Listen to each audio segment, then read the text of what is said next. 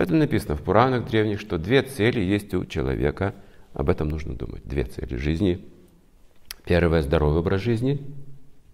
Второе – познание абсолютной истины. А одно с другим очень связано. Это прерогатива именно человеческой формы жизни. Вот для этого он предназначен. Не для тяжелого труда, бессмысленного. Ну, приводится пример такой острый. Осел. Он работает. Его занимает работой. Два качества этого животного есть, которые позволяют его эксплуатировать как угодно. Это глупость и упрямство. И его силу использует любой разумный человек. При этом осел не осознает эксплуатации. Он работает из упрямства. Он и работать-то не хочет. Но есть упрямство и глупость. Упрямство означает, если на вас давит, вы сопротивляетесь. Чем больше на осла наваливаете нож груза, тем больше он сопротивляется. Это просто его природа. Глупое животное. Не потому, что он знает, что нужно работать, что нужно держать, нужно помогать, нужно сотрудничать. Не в этом дело. Это даже многим людям непонятно, что нужно сотрудничать. Тем более он об этом не думает. Просто такова природа осла. Все знают это. Кладете поклажу, он будет держать, как сумасшедший. Будет упрямиться. И потом главное его сдвинуть. Если вы хотите сдвинуть, не получится вот так. Он тоже упрямится. Пучок травы берете или что-то, лакомство какое-то, показываете ему впереди, он пошел. Глупый и упрямый. И он работает за пучок травы целый день. Он не может понять, что такое травы вокруг растет полны-полно. Он говорит, хозяин добрый. Он мне потом дает пучок травы. А когда я устаю, он меня отдыхать в отдельный сарай у меня есть. А когда у меня натирают вот эти вот вещи, знаете, от, от поклажи, он меня лечит. Очень добрый хозяин у меня. Я должен ему служить, он привыкает к этому. Это сознание. У многих людей, кто занят непосильным трудом, вырабатывает сознание зависимости от хозяина. Он мне дает зарплату, он мне дает больничный лист, мне все дают, видите, я добрые люди, хорошо устроено все общество. И, может быть, в этом ничего дурного нет, что мы работаем, что это нормально, нормально, работа предписана.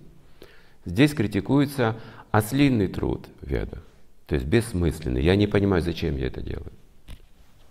И оказывается в итоге, что оказывается? Моя глупость против меня, потому что я просто помогаю кому-то наживаться на моем труде. Меня эксплуатируют, оказывается. Я несчастлив, когда я осознаю это понимаю революцию, шум в интернете или оружие даже берут люди.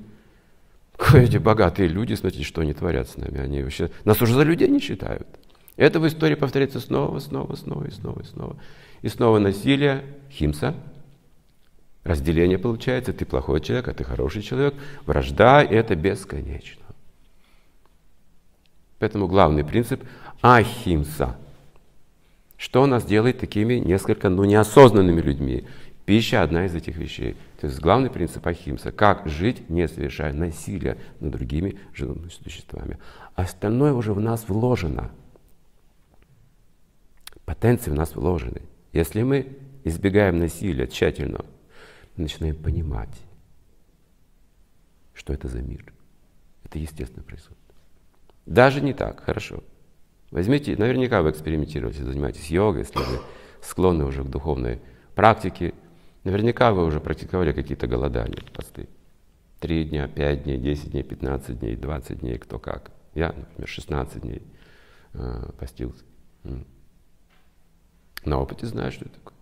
Если вы постились, вы знаете. Через три дня поста вы видите мир совершенно иным. Не так, как вы раньше видели. Если вы никогда не постились, вы никогда этого не видели. Никогда не ощущали нового мироощущения, мировоззрения. Отношение ко всему меняется. Причем удивительно меняется. Вы просто просветляетесь от поста. Не говоря уже, когда вы медитируете в это время на абсолютную истину. Это просто пример. Я не говорю, что нужно всем поститься. Я, я сейчас не пощусь долго. Когда нужно, может быть, да, но долго нет. Не рекомендую долго слишком поститься, если нет экстренного случая со здоровьем. Это не, не совсем тоже хорошо, с другой стороны, то ожесточает сердце, может там тоже есть свои побочные эффекты. Но пост, если он хорошо ну, применяется, он полезен. И пост, собственно говоря, для меня лично пост это вегетарианство. Причем ахимса вегетарианство, не просто вегетарианство. Просто вегетарианство это тоже пища греховная. Почему? Ну, тоже живое существо. Где же ахимса? И овощи, и фрукты вы берете, ну, там, зерновые берете. Это тоже живые существа, так или иначе. Может быть, более низкого типа, но тоже жизнь. Поэтому в Гите написано по этому поводу, что тот, кто ест пищу не освященную, не предложенную Богу, ест карму, грех. Тоже там болезни и все остальное. Хотя меньше. Гораздо меньше, чем если человек ест убитых животных. Что причиняется уже боль, отчаяние, страх внушается этому живому существу. Если зерно не воспринимает эти вещи нейтрально, там нет такой энергии, когда я его ем. Оно не сопротивляется, не кричит, не испытывает этот ужас, понимаете? Нет, это все скрыто. Поэтому меньше реакция. То животное явно чувствует все эти вещи. Все эти эмоции в кровь, в пищу. И так возникает ответная реакция от живого, от живого существа. У нас становится ужасный характер мы начинаем жить как кошки и собаки. Характер меняется, потому что мы начинаем гневаться по каждому поводу, бояться друг друга. Вся эта информация входит. Поэтому ахимса. Ахимса – это главный принцип, ну, ну так скажем, не религиозный, еще не духовный, предварительный.